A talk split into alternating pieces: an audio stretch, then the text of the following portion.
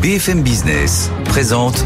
Tous les jours, j'entends quoi De nouvelles solutions, de nouvelles entreprises, de nouvelles levées de fonds. Mais c'est extraordinaire. J'ai dit qu'il y a un vrai souci, il faut créer de l'emploi. Edwige Chevriot, Guillaume Paul, Audrey Tcherkov. Good evening business. Il est bientôt 18h. Bien, nous sommes là, comme tous les soirs. Good Evening Business en direct jusqu'à 20h sur BFM Business. Bonsoir Audrey. Bonsoir Guillaume, bonsoir Edwige, bonsoir à tous. Bonsoir Edwige. bonsoir Guillaume, bonsoir Audrey. Dans l'actualité ce soir, beaucoup de choses. D'abord, des nouvelles mesures annoncées par le gouvernement censées permettre de nouveau à beaucoup de ménages d'accéder au crédit immobilier. Vous savez qu'on est tombé bien bas. Est-ce que tout ça est efficace? On va voir ça avec Marie Cœur de Roi, bien sûr, dans, dans un instant. La COP 28, elle continue, bien sûr. On va en parler avec votre invité dans 10 minutes. Oui, avec Sarah El elle est euh, secrétaire d'État en charge de la biodiversité. Elle n'est pas à Dubaï parce qu'elle est sur le point d'accoucher. Peut-être que ça sera en studio, euh, en live, parce qu'on a vu qu'elle était dans, dans Paris Match où elle expliquait pourquoi elle attendait ce bébé et dans quelles conditions. Et puis quand même, il y a aussi COP28 et puis la biodiversité, c'est quand même très intéressant pour les entreprises. Comment les entreprises peuvent s'engager.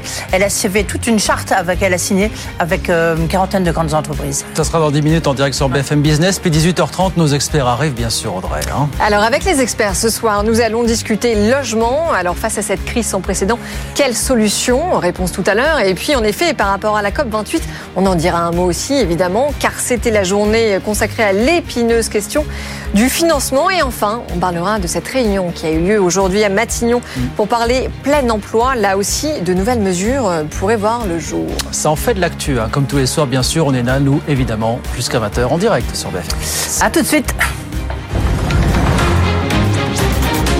Good evening business, le journal.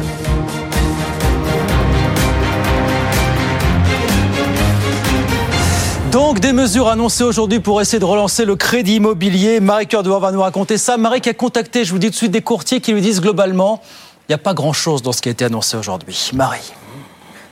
Sur la maturité des crédits, allonger de deux ans la durée maximale pourra effectivement faire baisser le taux d'endettement des ménages. Exemple avec un crédit de 200 000 euros pour un emprunteur gagnant 3 100 euros par mois. Sur une durée de 25 ans, l'endettement dépasse les critères, alors que sur 27 ans, ça passe. Voilà pour la théorie, sauf que dans la pratique, nous disent les courtiers, il n'y a que peu de ménages pour qui cette mesure sera décisive. Et surtout, elle va alourdir le coût total des crédits. L'autre mesure sur les prêts relais suscite-t-elle une certaine incompréhension En l'occurrence, l'idée est de ne plus prendre en compte les intérêts du prêt relais dans le calcul du taux d'effort pour le nouveau crédit. Là aussi, sur le papier, cela fera mécaniquement baisser l'endettement à un niveau acceptable. Le hic, nous disent les courtiers, depuis janvier 2021, les crédits relais ne sont déjà plus soumis aux règles du régulateur.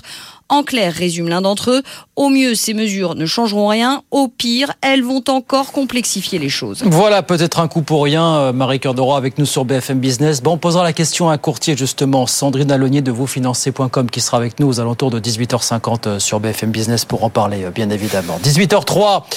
À côté de ça, on a donc un gouvernement qui est en train de brainstormer. Là en ce moment, petit comité sur le, le sujet du, du, plein emploi. Bonsoir Thomas Asportas. Bonsoir.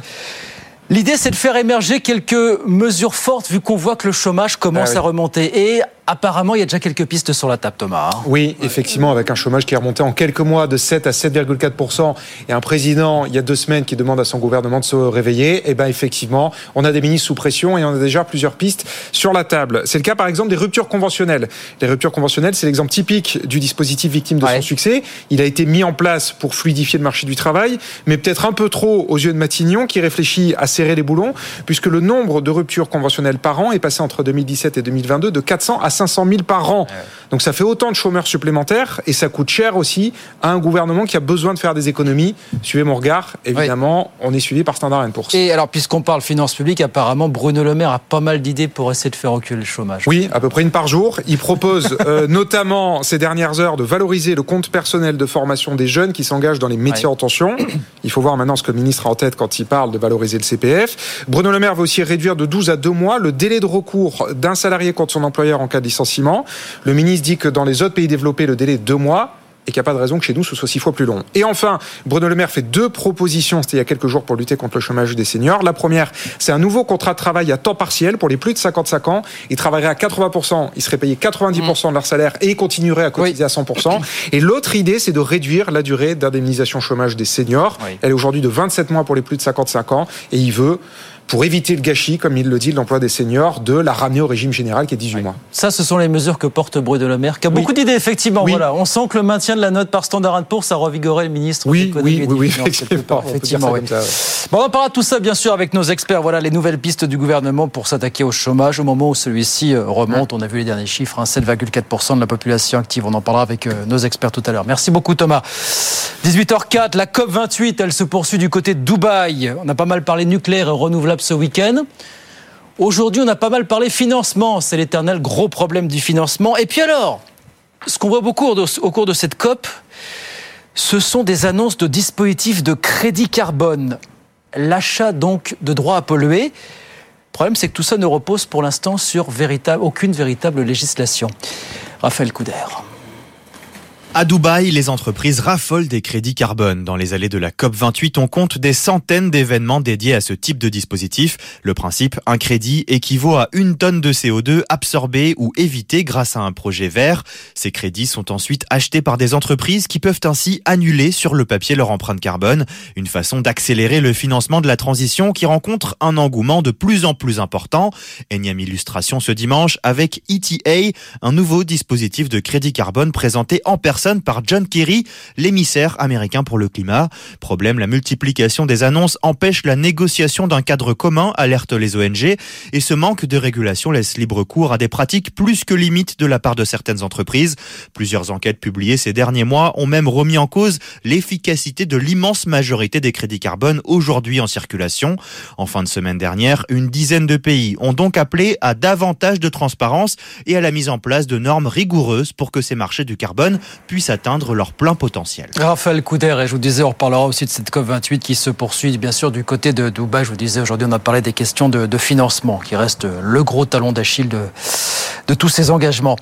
Dans l'actualité des entreprises, gros plan social en vue chez Telefonica. L'opérateur espagnol annonce que d'ici 2026, il va encore supprimer plus de 5000 postes en Espagne, c'est-à-dire un tiers de ses effectifs dans le pays. Il y a déjà supprimé plusieurs dizaines de milliers de postes ces dernières années. Il faut rappeler que le groupe Telefonica est encore endetté aujourd'hui à hauteur de 27 milliards d'euros. Et puis, chez Spotify aussi, il y a de mauvaises nouvelles. Là, le groupe va supprimer 1500 postes, soit environ 17% des emplois. C'est assez incroyable quand on y pense, mais il faut savoir que Spotify n'a jamais réussi depuis sa création à être dans le vert sur une année pleine. Alexandra Paget. 600 postes en janvier, 200 en juin. Spotify procède à sa troisième vague de licenciements alors qu'elle vient de publier de bons chiffres en octobre. Une augmentation de 26% de ses utilisateurs au troisième trimestre et de 16% de ses abonnés payants, soit la deuxième plus forte progression de son histoire. Un chiffre d'affaires lui aussi en hausse de 11% à 3,4 milliards d'euros. Mais Spotify n'est jamais encore parvenu à dégager de bénéfices nets annuels, seulement et à de rares occasions trimestrielle.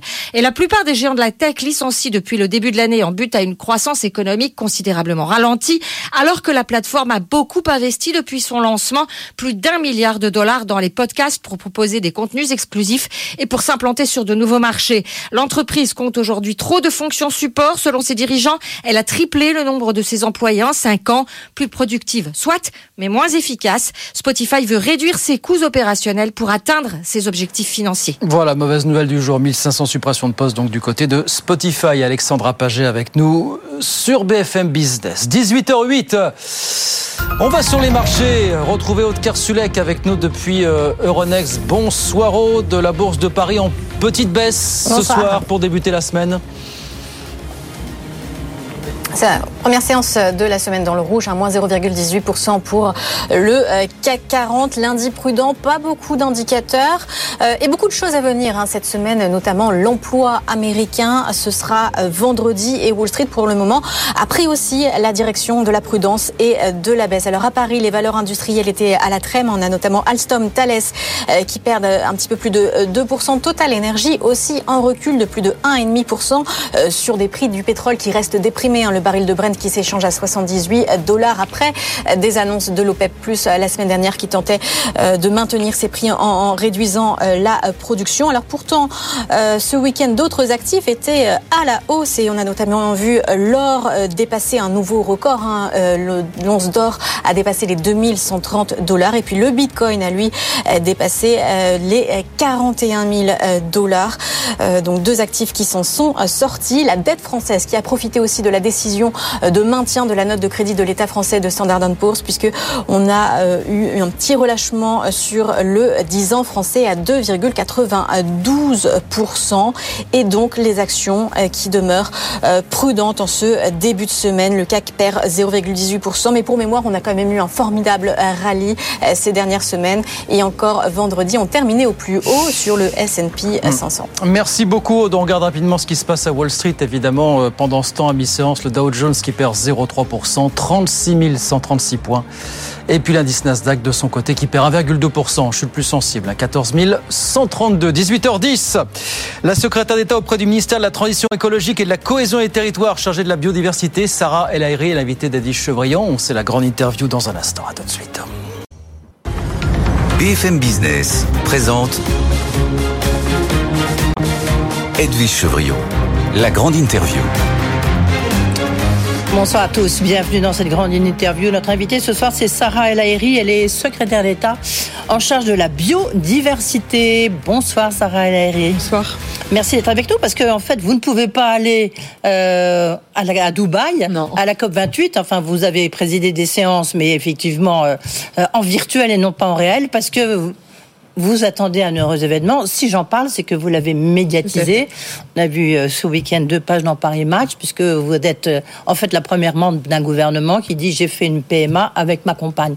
Juste, c'est pas un truc de fou de faire un bébé en ce moment lorsqu'on voit euh, Enfin, lorsqu'on regarde tous les, tout ce qui se passe depuis toutes les nouvelles depuis quelques jours. Je vois toutes ces nouvelles et en même temps, c'est la foi en l'avenir qui fait que c'est c'est une preuve que oui, c'est possible autrement. Et en même temps, je vois beaucoup de jeunes me dire je ne ferai pas. Je ne ferai pas d'enfant puisque le monde est incertain, parce que la planète touche à ses limites. Et face à tout ça, moi je crois en la force, euh, en la force de notre pays, en la force euh, aussi, d'une certaine manière, de l'humain à rétablir en fait des équilibres sociaux bien sûr dans l'unité de notre pays. Et quand on voit malheureusement le terrorisme quand on voit l'antisémitisme quand on voit ces horreurs ce qui est les heures les plus sombres d'une certaine manière de notre histoire. Et en même temps même sur la planète et ses limites la force qu'on peut avoir si on veut restaurer. Et c'est là où euh, bah, notre notre petite fille même si on se pose très légitimement la question euh, assez régulièrement en disant mais dans 20 ans dans quel monde elle vivra?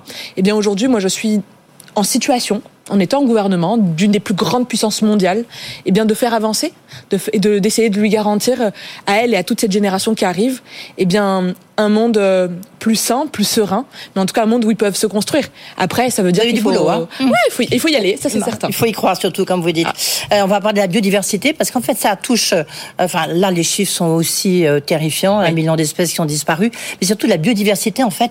Et moi, j'avais pas pensé dans un premier temps, ça touche, ça concerne les entreprises. Et puis, vous avez euh, justement la, semaine dernière, vous avez fait tout un grand route avec des entreprises pour leur expliquer en quoi c'est important, en quoi ça peut bousculer leur modèle euh, économique. Exactement. En fait, pendant longtemps, on imaginait que le secrétariat d'État à la biodiversité, eh bien, il s'occupait. Euh, c'était un gadget, quoi. Pardon, tout à fait. Non, mais vraiment, c'était s'occuper des papillons, des espèces, peut-être emblématiques. Enfin, ça s'arrêtait là. Hein. Mais pas du tout. Aujourd'hui, le secrétariat d'État à la biodiversité, le ministère de la biodiversité, c'est quoi? C'est une sorte de, de carrefour, en fait, des des, opportunités et en même temps des risques. Il y a des modèles d'affaires entiers qui risquent de s'effondrer s'ils ne prennent pas conscience de leur dépendance. Et en fait, la réalité, c'est quoi? C'est qu'on a la moitié du PIB mondial qui dépend de services rendus gratuitement par la nature. Comme c'est gratuit, on a du mal à les évaluer, donc on a du mal à les, euh, du, finalement à les, à les, protéger. Et j'ai un problème fondamental qui est celui que aujourd'hui le climat a bien pris sa place dans les comités euh, exécutifs, dans euh, les mmh. trajectoires des directoires. La biodiversité, non. Pas du tout. Sauf que c'est le rôle des patrons que de tenir ces transitions. Et pour ça, eh bien, moi, mon job, ma mission, c'est de leur montrer à quel point, eh bien, nous avons aujourd'hui une sorte de responsabilité immédiate d'intégrer du coup le sujet de la biodiversité à l'intérieur même eh bien, des comités exécutifs, mais surtout euh, il faut que ce soit les PDG et les DG qui prennent, qui prennent la main dessus. On, on, on va en reparler. Je voudrais peut-être qu'on commence parce que c'est l'actualité de, de, de, ce week-end avec l'ouverture de la COP 28, 140 chefs d'État qui étaient là, dont évidemment Emmanuel Macron avec euh, le gouvernement, sauf vous, puisque d'abord vous êtes là. Euh, ces, ces grands-messes, c'est vrai qu'on peut se poser la question en disant est-ce que ça sert à quelque chose. Parce que les accords, on les respecte pas. Enfin, les accords fondamentaux. Il y a des accords qui sont signés ici ou là, là comme sur le fond, euh, euh sur le dommage, c'est très important psychologiquement, presque plus que sur le fond. Euh, mais pour vous, ça sert à quelque chose, c'est Hermès? Moi, je comprends que dans le monde actuel, on se dise euh, pourquoi on réunit autant de monde à l'autre bout du monde. Ça fait de la pollution. Bien sûr, hein. bien sûr. Mais ce qui est certain, c'est que si on n'a pas ces grands moments où euh, des pays entiers font converger des prises de décision. Typiquement, on va prendre acte du fait que aujourd'hui les accords de Paris ne sont pas à la vitesse euh, de, des respects. Et donc du coup, parce que ce n'est pas respecté, on n'atteindra pas les objectifs si on n'accélère pas maintenant. Donc c'est des clauses de revoyure. Mais surtout, s'il n'y a pas euh, ces grands moments, il y a des moments de diplomatie environnementale qu'on n'arrive pas à faire. Je vais donner un exemple très concret. Euh, la, dernière COP, celle de, Montréal, on a réussi à sortir un accord sur la haute mer pêche illégale, sur, euh, sur, euh, sur exploitation. Mais si on n'avait pas cette COP, on ne pourrait pas se mettre d'accord sur des zones qui ne sont pas des zones exclusives. Qui a été validée assez récemment, en plus, Exactement. après. Hein, ouais. 15 ans, 15 ouais. ans. C'est beaucoup trop long. C'est beaucoup, beaucoup trop long. La nouveauté, c'est qu'aujourd'hui, ces COP, eh bien, elles ont aussi la pression de, eh bien, je veux dire, des citoyens, de, de, de du monde économique aussi. Et c'est pour ça qu'on voit arriver, d'une certaine manière, une nouvelle musique. Aujourd'hui, une partie des accords, et c'est le président de la République qui a, qui a posé ça, en disant mais il faut que l'OMC, donc euh, aujourd'hui tous nos accords commerciaux, intègrent des clauses environnementales et climatiques. Si on n'intègre pas ça dans le cadre de ces grands accords et de ces grandes COP, eh bien finalement, on aurait de la concurrence déloyale systématique. Et donc il n'y aurait plus les pays leaders, finalement, comme le marché européen, mais on aurait des pays qui disent j'attends de voir, mais en attendant, ce n'est pas mon sujet parce que je mettrai en risque ma propre économie nationale. Et c'est là où ces COP sont essentielles. Après, il ne faut pas être naïf. Oui. Soyons très clairs. À un moment, il faut des marchés qui se régulent et nos marchés, ben, c'est le marché européen. Moi, je salue, par exemple, les décisions qu'on a prises sur la, les produits de la déforestation. On interdit sur notre marché parce qu'il y a des pays qui s'en fichaient jusque-là. Et donc, euh, la seule manière de les contraindre à, ce n'est pas la signature d'un accord, c'est le fait de ne plus accéder à un marché. Oui, ça, ça vous avez raison. Euh, Là, là, ils comprennent bien. Là, ça, ça, ah bah oui, ça, ça marche. Hein. Mais, mais en même temps, regardez le président Macron, il a, il a pris des engagements assez forts. Il a dit que la France va sortir du charbon. Alors vous me direz, pour nous, c'est facile, on a le nucléaire. Mais regardez la, la Chine, regardez les Allemands, hum euh, ils vont pas prendre cet engagement-là parce qu'ils sont incapables de tenir cet engagement. Ben, en fait, on peut les bousculer un petit peu, dans le sens où nous, on va, on va réussir à sortir du charbon, même avant la date prévue pour tout le monde. Nous, ça serait dès euh, à peu près 2027, on pourrait réussir, parce qu'il nous reste plus que deux centrales deux à. Centrales, oui. C'est vrai. Mais parce qu'on a le nucléaire. de Nantes que vous connaissez bien, puisque Exactement. vous êtes élu euh, Tout à fait, je suis nantaise. Voilà, nantaise. Le, le, charbon, on a avancé, on a le nucléaire, on a du mix énergétique qui est très en avance, donc c'est plutôt une bonne chose. On est plutôt, euh, on a le quart d'heure d'avance si on voulait. Mais la réalité, c'est que si on n'applique pas euh, la taxation carbone aux frontières de l'Union européenne, alors ces produits par exemple euh, asiatiques ou d'autres bout du monde, continuera à être ultra concurrentiel sur notre marché. Et c'est là où je parlais de sortir de la naïveté. Il faut une ambition politique, la COP le permet, et ensuite il faudra des éléments contraignants sur un marché européen. Et c'est là où il ne faut pas se tromper. C'est pas spécifiquement un marché français, parce que sinon on met en difficulté une partie de nos entreprises. Il faut que ce soit des accords européens. Et c'est là où notre puissance est un peu différente, mais notre puissance elle compte quand on est en européen fort au moment de la COP. Je vois que c'est bien, vous, vous, vous, y croyez, vous avez envie. Ah, mais sinon on n'aurait pas fait de bébé. non, euh, pas... euh, encore une petite question là-dessus. Après, je voudrais qu'on parle de biodiversité bien parce sûr. que c'est ça. C'est euh, en fait, ça devrait presque rentrer encore plus dans la COP 28. Sur les énergies fossiles, vous avez vu les désaccords. Oui. C'est un peu normal. Déjà, il faut voir où se passe la COP 28. Mais il y a des désaccords. Euh, chacun va aller à un rythme très différent. C'est quoi votre position Vous? Vous dites puisque vous êtes jeune, donc euh, future maman, vous dites qu'il faut sortir totalement des énergies fossiles Moi, je pense qu'il faut y aller le plus vite possible. En même, par contre, il faut avoir un regard très particulier sur les pays en voie de développement et sur les conséquences sociales oui. dans ces pays. Et donc, ah oui, pour regarder il... au Nigeria, exactement. On critique beaucoup Total euh, énergie, mais voilà, en même c'est des, emplois. C'est des emplois. C'est des emplois. C'est une stabilité économique. Oui. Et moi, j'ai pas envie de voir des pays entiers tomber, par exemple, euh, dans euh, des mouvements euh, pour le coup beaucoup moins démocratiques ou pour le coup, on voit des, des des, des, des, radicalisations religieuses se trouver. Je pense pense évidemment à l'islamisme politique qui trouve son terreau sur la misère humaine, pour être euh, extrêmement clair. Et face à ça, il y a des engagements qu'il faut que les pays, euh, les les pays développés, les grandes puissances dont nous faisons partie et qui ont d'une certaine manière euh, gèrent le destin de notre de notre planète entre mm. les mains, s'engagent aussi à les accompagner. C'est le fonds d'ailleurs qui est qui est créé et dans lequel la France va mettre plus de 100 millions d'euros, à condition à condition que ça serve les populations pour, pour permettre un soutien euh, social, de justice et de permettre d'autres emplois. Maintenant, c'est pas un montant gigantesque. Hein. La France seule. Donc euh, maintenant, 100 que les autres s'engagent. mais 100 millions, vous voyez. Ah bah oui, mais 100 millions pour la France. Si tout le monde y met un ticket, je vous assure que la puissance de frappe est pas la même. Mm. Et puis il y a d'autres exemples. Je pense aussi à la reconnaissance euh, des services rendus par leur propre nature et les forêts. Ça fera le lien avec la, la biodiversité, Sarah El Aïri. Comment parce que vous faites un grand écart en fait, parce que d'un seul coup, bah, vous, vous soutenez euh, Total Énergie euh, au Nigeria en disant bah oui, mais voilà, ça, ça permet une stabilité, ça permet de faire des retombées économiques. Euh, et juste permet... qu'il faut un regard spécifique territoire par territoire. Mais en même temps, et une sortie la plus rapide possible. Mais en même temps, certains disent ça, de faire ces oléoducs, tout ça, ça détruit beaucoup la biodiversité, la déforestation.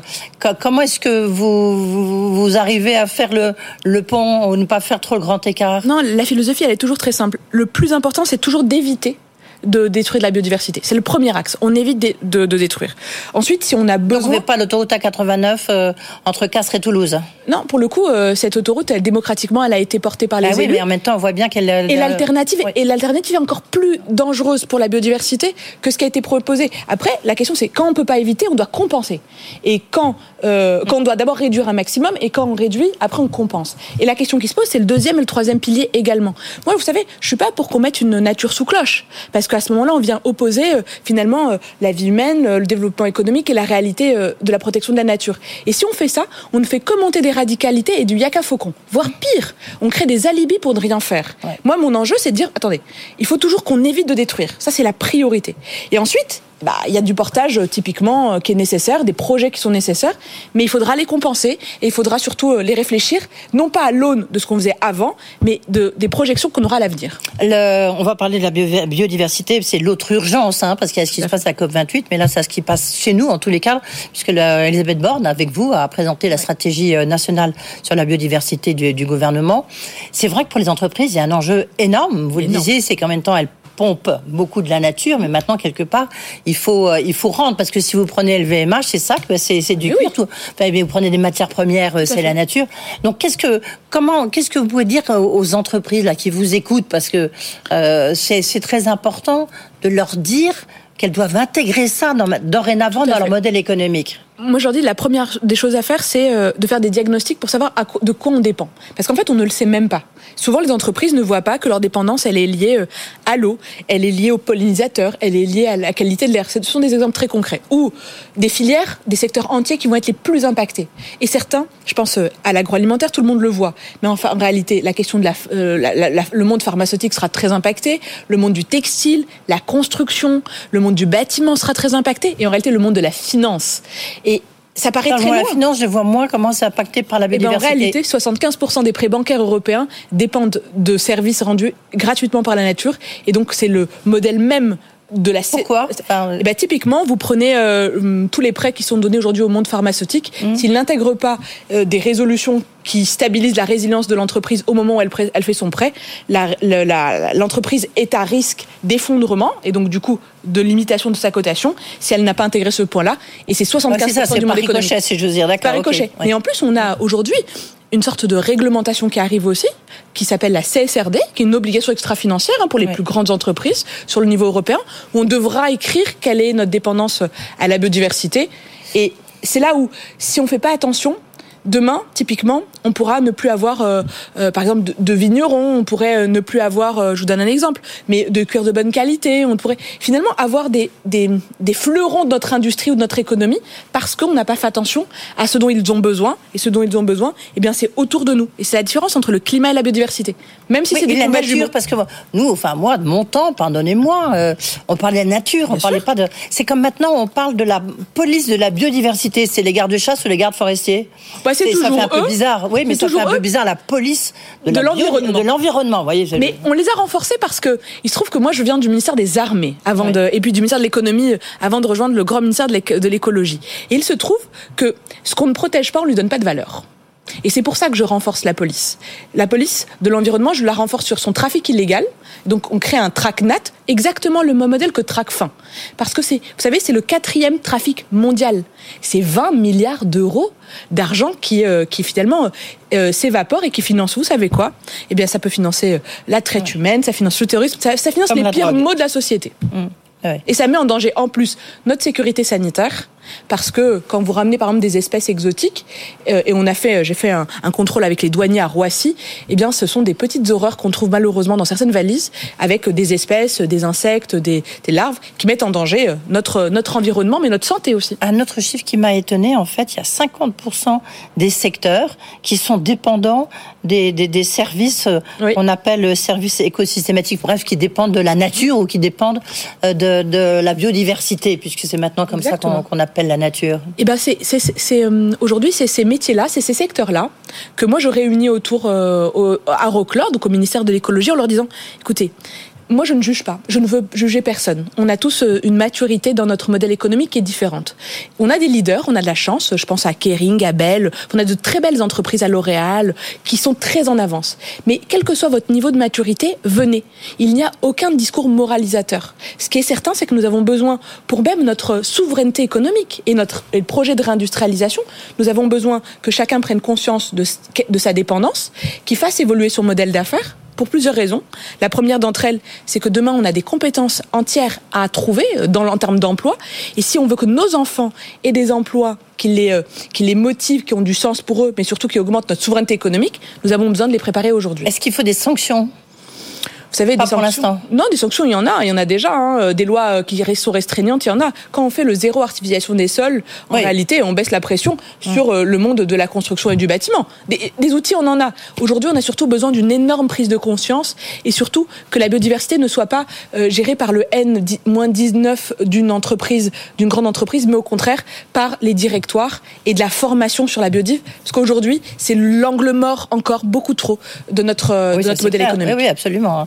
Et c'est pour ça que je vous ai demandé d'être là. C'est très que je juste. trouve que c'est très intéressant. parle pas assez. En fait. Oh non, et pourtant Et on on, parle de la pas qu'on COP28, dépend. mais en Bien même sûr. temps, ça, ça a une logique. Du reste, vous avez présidé euh, donc en virtuel des, une réunion euh, là-bas justement sur les crédits pour la biodiversité. Est-ce qu'il faut maintenir l'épreuve de surf en Polynésie française. Je sais pas si vous avez vu, sur le président euh, euh, Brotherson a annoncé que ben, pff, il n'était pas sûr parce qu'on détruisait, si je vous pose la question, sur le site de Tiupu, on détruisait des, des corails, des coraux, pour construire cette euh, grande tour qui permettrait de surveiller les épreuves de surf. Vous dites oui ou vous dites non? C'est un arrache-cœur de voir des coraux euh, détruits, pour être très clair. Ouais. Et d'ailleurs, ça ne pourrait plus arriver à l'avenir, puisque dans notre stratégie nationale biodiversité, qui a été présentée à Matignon, vous l'avez rappelé, on a décidé de protéger 100% des coraux. Et si on ne fait pas attention à ces coraux, je vous donne juste un exemple pour vous dire à quel point c'est important, ces coraux, que c'est pas une lubie. hein. Euh, D'ici la fin de la décennie, la fin du siècle, on va avoir, s'il y a 2%, 2 degrés qui augmentent dans la mer, tous les coraux seront morts, 99% des coraux. Sauf que les coraux, en réalité, ils, ils permettent à presque 50% de la vie marine de, de, de, de prendre acte parce que ça les nourrit, parce que c'est un animal qui est nécessaire dans, cette, euh, dans cet espace. Et pour revenir à la tour et répondre à votre question, euh, moi j'entends euh, j'entends les propos euh, du président, j'entends aussi que la deuxième tour qui était euh, une alternative ne peut pas être utilisée parce que c'est c'est dangereux. Ce qui est certain, c'est que moi je mobiliserai mes services pour voir euh, aussi quelles sont les alternatives possibles. Moi j'adore quand la France rayonne par évidemment ces événements euh, euh, sportifs et en même temps on voit à quel point il était nécessaire de poser un sujet, une protection sur ces coraux. C'est pour ça que je l'ai mis dans la stratégie nationale pour que ça ne se reproduise plus jamais. Oui, c'est ça. Donc, euh, a priori, vous n'êtes pas vraiment pour, hein, si on lit entre vos lignes. Mais en même temps, ça s'appelle la solidarité du gouvernement. Euh, merci beaucoup, Sarah El Haïry, d'avoir été avec nous, à nous Un parler de plaisir. biodiversité. Bonne chance hein, pour la suite, Merci. euh, pour ce nouveau monde que vous portez. Et à bientôt. Merci beaucoup. Euh, tout de suite, les infos avec Guillaume Paul. Retrouvez toutes vos émissions en live ou en replay et toute l'info secteur par secteur. L'application BFM Business, tout BFM Business avec vous. BFM Business, l'info éco. Il est 18h30 sur BFM Business dans l'actualité ce soir. Cette réunion qui est en train de se terminer à Matignon pour parler euh, Pôle emploi autour d'Elisabeth Borne, alors que les derniers chiffres euh, du chômage ont montré une remontée du nombre d'inscrits. Beaucoup de pistes, euh, comme la réforme de la rupture conventionnelle. Bruno Le Maire devrait évoquer la possibilité de ramener de 12 à 2 mois le délai maximal pour contester un licenciement. Il devrait aussi défendre l'idée d'un contrat de travail à temps partiel propre aux plus de 55 ans. On va reparler bien sûr dans, dans un instant. Euh, des mesures sinon annoncées aujourd'hui pour essayer de relancer la distribution de crédits immobiliers. Il a notamment été annoncé que désormais les banques pourraient prêter jusqu'à 27 ans s'il y a des travaux qui représentent au moins 10% du montant total de l'opération. Ça aussi, on en parle bien sûr dans quelques minutes. Gros plan social en vue chez Telefonica. L'opérateur espagnol annonce que d'ici 2026, eh bien, il va encore supprimer près de 5000 postes en Espagne, c'est-à-dire un tiers de ses effectifs à travers tout le pays. Et puis chez Spotify aussi, il y a des mauvaises nouvelles. Là, le groupe va supprimer 1500 postes soit environ 17% de ses effectifs. Depuis sa création, la plateforme n'a dégagé que très rarement des bénéfices trimestriels, mais il n'a jamais été dans le vert sur une année pleine. 18h32, on vient avec Audrey Tcherkov et nos experts dans un instant avec Edwige Chevrillon et toute l'équipe de BFM Business. À tout de suite. Good Evening Business. Actu, experts, débat et interview des grands acteurs de l'économie. 18h36 sur BFM Business. Bienvenue dans les experts. Nos invités sont là. Euh, Thomas Asportas, journaliste BFM Business. Nicolas Marquez, directeur général de l'Institut économique Molinari. Bonsoir. Bonsoir. Alors Edwige, vous venez de recevoir euh, Sarah El Haïry, hein, les secrétaires d'État chargés de la biodiversité. Et il faut le dire, vous lui avez dit d'ailleurs, la biodiversité, c'est quand même souvent l'angle mort euh, des modèles économiques et des entreprises. Hein. Oui, c'est clair. Mais en même temps, ce que je trouve intéressant dans cette interview, c'est que justement, on a pris un peu la mesure. Euh, je citais ce chiffre, il y a 50% à peu près des, des, des, des entreprises dont le business dépend complètement de la nature, parce que la biodiversité, c'est la nature. Donc après, surtout au moment de la COP28, c'est de montrer, d'abord, il y a l'énergie fossile, le charbon, mais c'est aussi très intéressant de voir euh, l'impact que ça peut avoir dans le business model d'une entreprise. Mmh. Le, le, alors, pour certains, c'est évident. Si vous prenez un mètre, et ben, oui, oui, bien des sûr, ouais. matières premières, ça, c'est évident. Mais, mais il y a d'autres entreprises pour lesquelles, genre L'Oréal aussi, qui, qui font très, très, très attention à, cette, euh, à leur lien avec la nature, avec la biodiversité. Je, je pense que c'est quelque chose qui va rentrer de plus en plus d'abord dans les, les, les, critères environnementaux et qui va rentrer de plus en plus dans la stratégie des, des entreprises. Et d'ailleurs, si on rebondit sur ce qui se passe en ce moment à Dubaï, évidemment, la COP 28, euh, la présence des entreprises à la COP n'a jamais été aussi importante. On peut donc imaginer euh, que ça laisse euh, espérer une participation justement des entreprises en termes d'investissement. Parce que c'est un vrai impact maintenant. C'est voilà.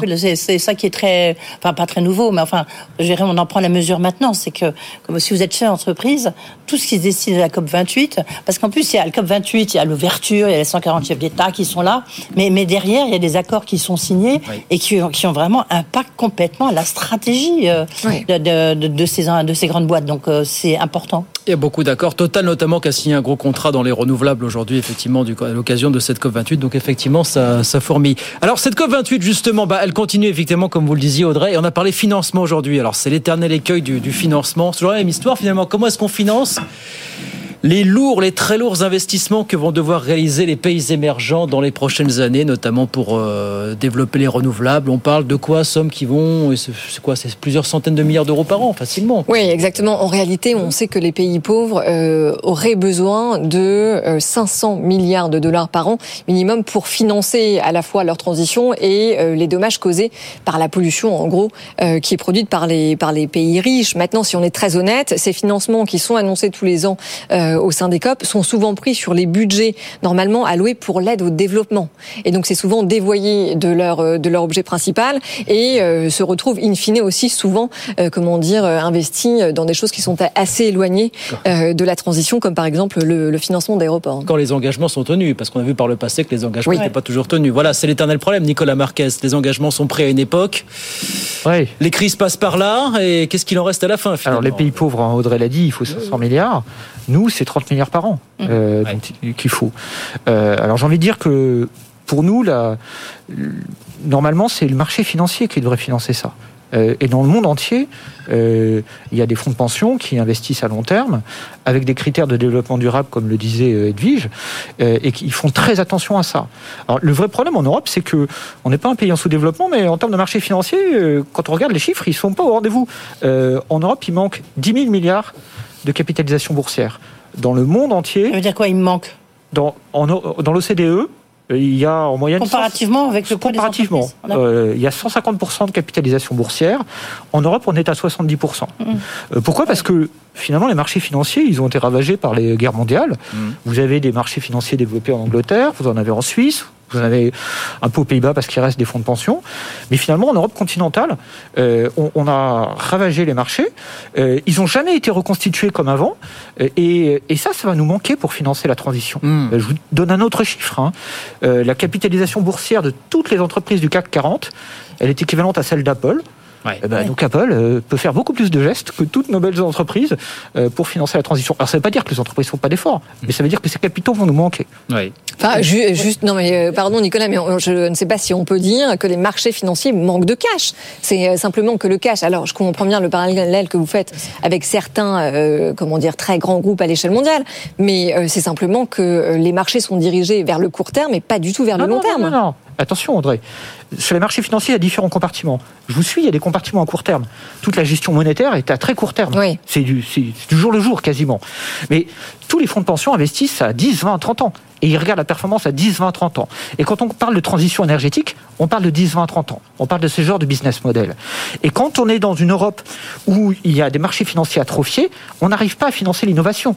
On a raté le digital parce qu'on n'avait pas de marché financier et pas d'épargne longue. Les problèmes qu'on a sur la transition énergétique, que tout le monde aura, ils seront plus développés en Europe parce qu'on n'a pas de capitaux. Et Regardez Pisani-Ferry.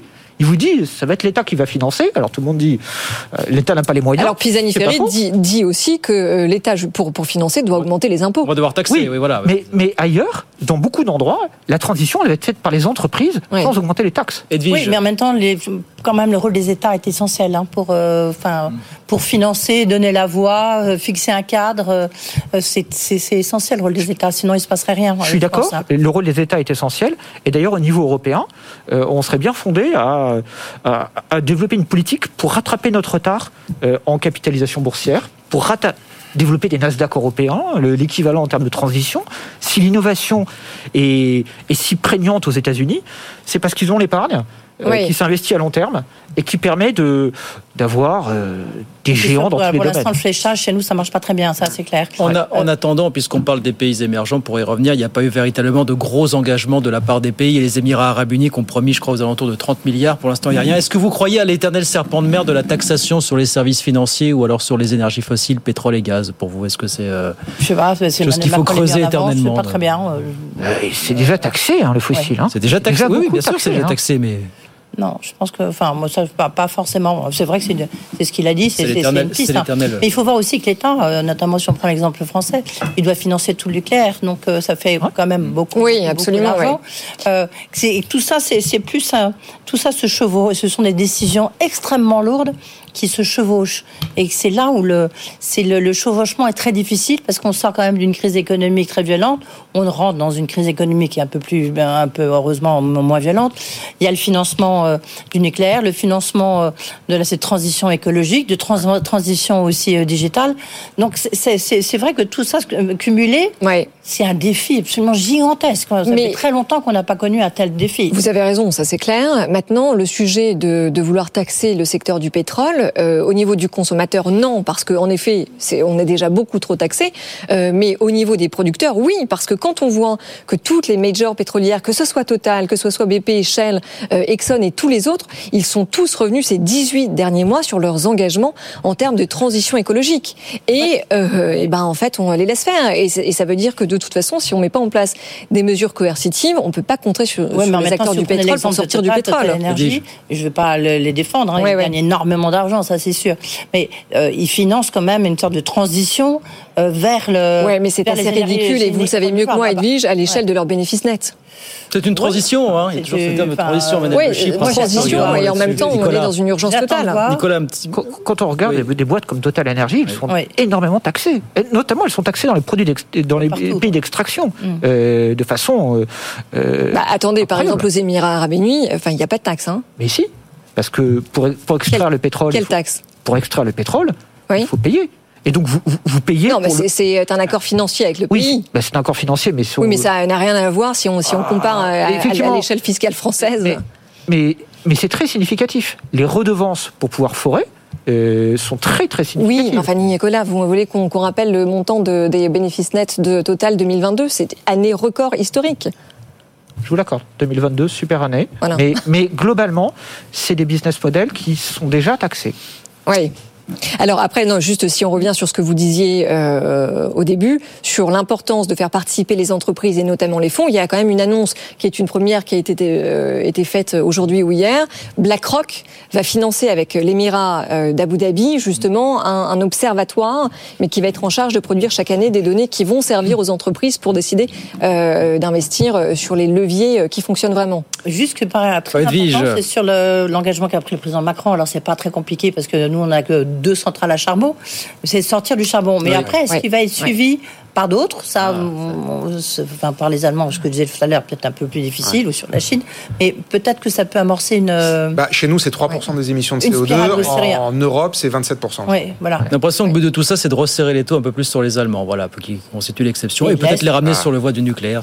Oui, mais en même temps, c'est un très bon point que fait Edwige, parce que si, si on aide les pays pauvres dans leur transition, euh, et qu'en même temps, euh, on les laisse utiliser le charbon comme énergie principale. Alors pendant qu'on se cause, euh, ça s'agit à Matignon. Thomas, réunion aujourd'hui à, Matignon autour d'Elisabeth Borne et de quelques minutes pour parler, brainstormer sur des mesures pour euh, aller chercher le plein emploi. Et c'est opportun parce qu'on voit que les chiffres du chômage remontent. On l'a vu euh, tout récemment. Mm. Il y a des pistes clairement sur la table là qui circulent depuis depuis quelques heures, hein, pour le coup, Thomas. Oui, euh, mais alors cette fois-ci c'est un petit peu différent quand même de ce qu'avait annoncé Emmanuel Macron en 2017 quand il avait pris le pouvoir, où il était arrivé avec une grande réforme structurelle qui était la modification des ordonnances travail. Où là, pour le coup, on changeait vraiment les règles du jeu. Là, ce qui se passe depuis quelques jours, c'est euh, des petites idées par-ci par-là glissées par les uns et les autres. Il y en a une par jour, en gros. Un coup, c'est Elisabeth Borne qui nous dit qu'on va euh, interroger, je reprends euh, le vocabulaire de, de, Matignon, interroger le dispositif des ruptures conventionnelles parce que ça marche de mieux en mieux. Alors on devrait s'en réjouir parce qu'à la base, l'idée c'est de fluidifier le marché du travail, mais en même temps, ça coûte de plus en plus cher, et en plus, ça fait augmenter mécaniquement le taux de chômage. Donc, voir s'il n'y a pas des effets de bord qu'on peut corriger. Euh, et puis, Bruno Le Maire, effectivement, euh, quelque part, qui est un ministre, euh, un premier ministre bis, puisque lui aussi, il a tout un tas d'idées pour lutter contre le plein emploi. Et des idées surtout. Des idées surtout en début d'après-midi, c'était sur l'immobilier. En fin d'après-midi, c'est sur le plein emploi. Revigoré par le maintien de la note de la France par Standard Poor's. Oui, alors effectivement, il y a des considérations aussi oh publiques derrière tout ça, puisqu'évidemment, quand on taille sur des dispositifs, on fait des économies, en tout cas à très court terme. C'est peut-être beaucoup moins sûr à moyen et long terme. Et pour ce qui est des mesures en elles-mêmes, alors il y a un gros volet autour de l'emploi des seniors. Là, Bruno Le Maire donne beaucoup de voix autour de ça. Il dit que c'est du gâchis de se priver des plus de 55 ans. effectivement, là-dessus, on peut que lui donner raison.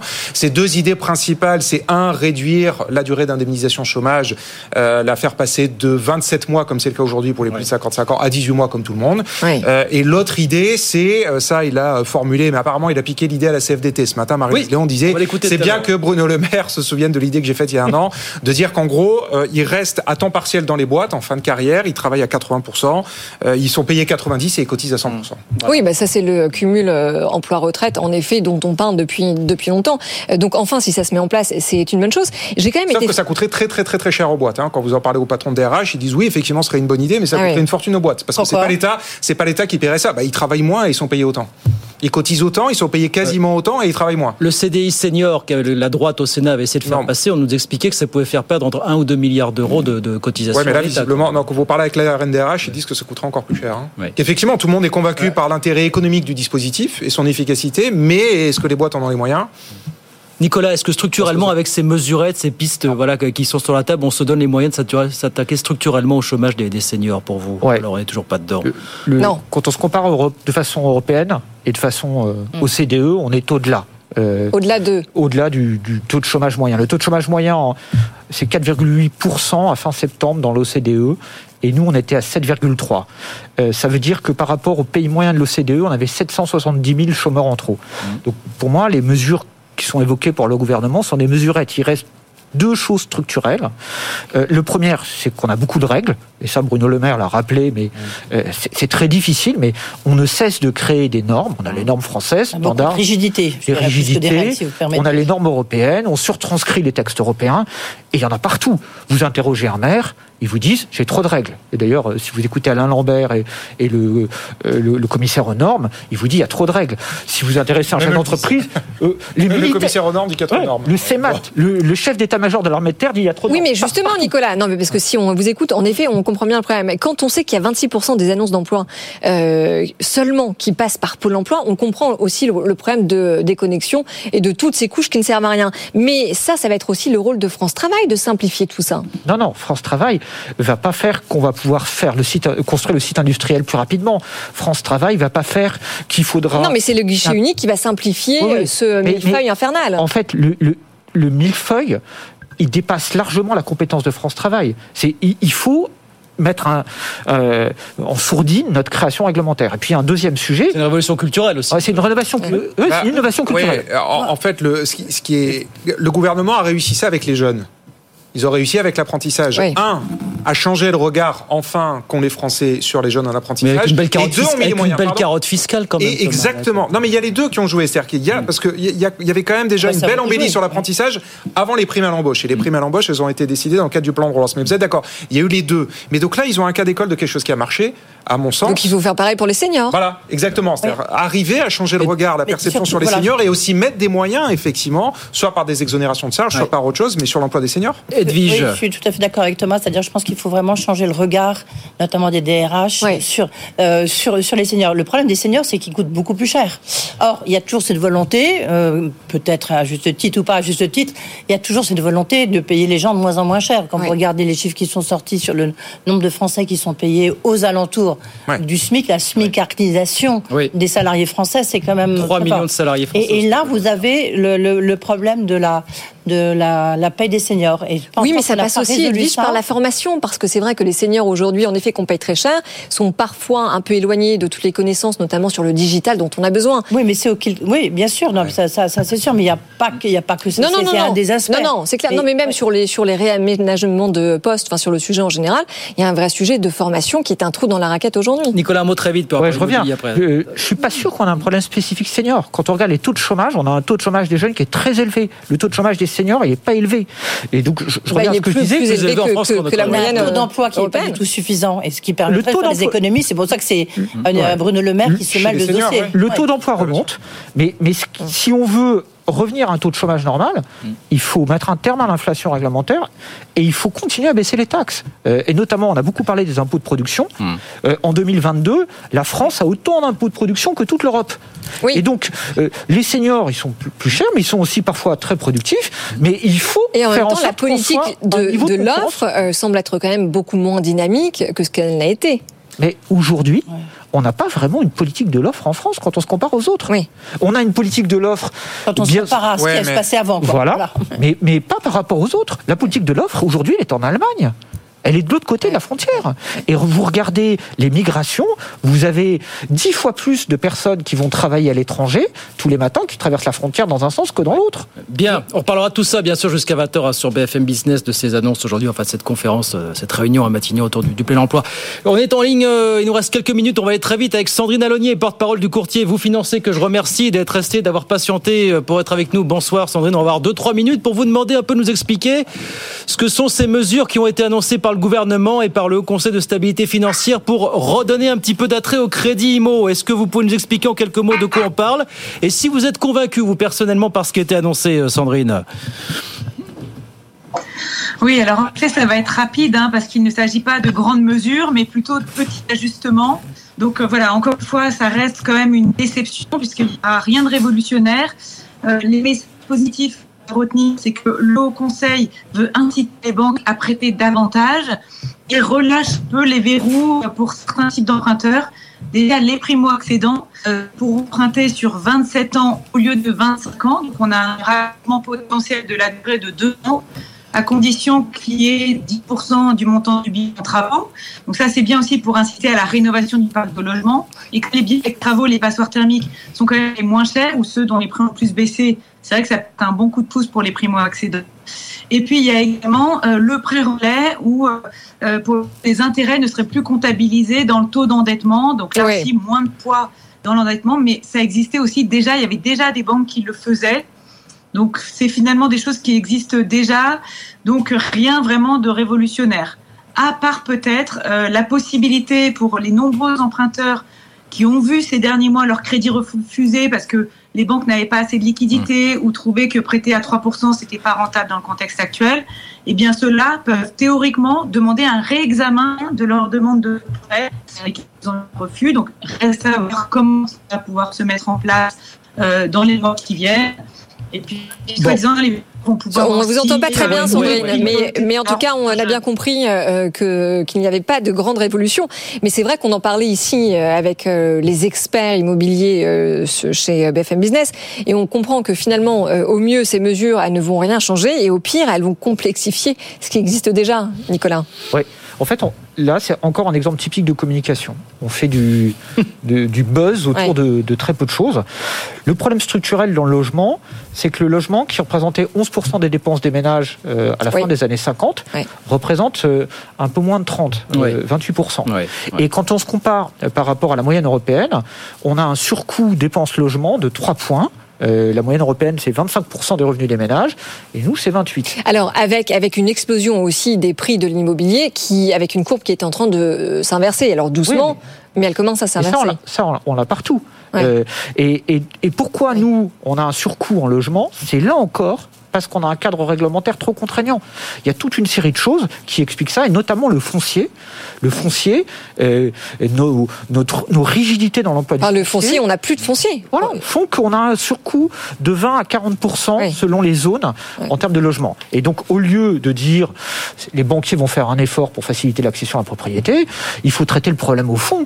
Il faut libéraliser le foncier, et puis il faut aussi euh, mettre un frein sur toute la production réglementaire qui fait que le coût du logement s'envole. C'est ça ce qu'on attend d'un gouvernement. Un dominateur commun à tout ce qu'on a raconté, c'est l'excès de normes. Voilà, finalement. Excès de normes. Tout ça résumé, Nicolas. Merci beaucoup, Sandrine. Merci d'avoir été avec nous malgré la, la, la, collection un petit peu défaillante. Mais on a bien compris que pour vous, il y avait pas mal de déceptions quand même autour des petites annonces du, du gouvernement aujourd'hui. Sandrine Alagné, donc porte-parole de Vous financez avec nous sur BFM Business. 18h56, on va se quitter quelques minutes. Oui, mais on se retrouve dans un instant avec euh, les meilleurs économistes français pour décrypter Avec euh, Nicolas notamment, voilà, qui nous accompagne jusqu'à 20h et puis le journal dans, dans un instant. Bien à tout de suite.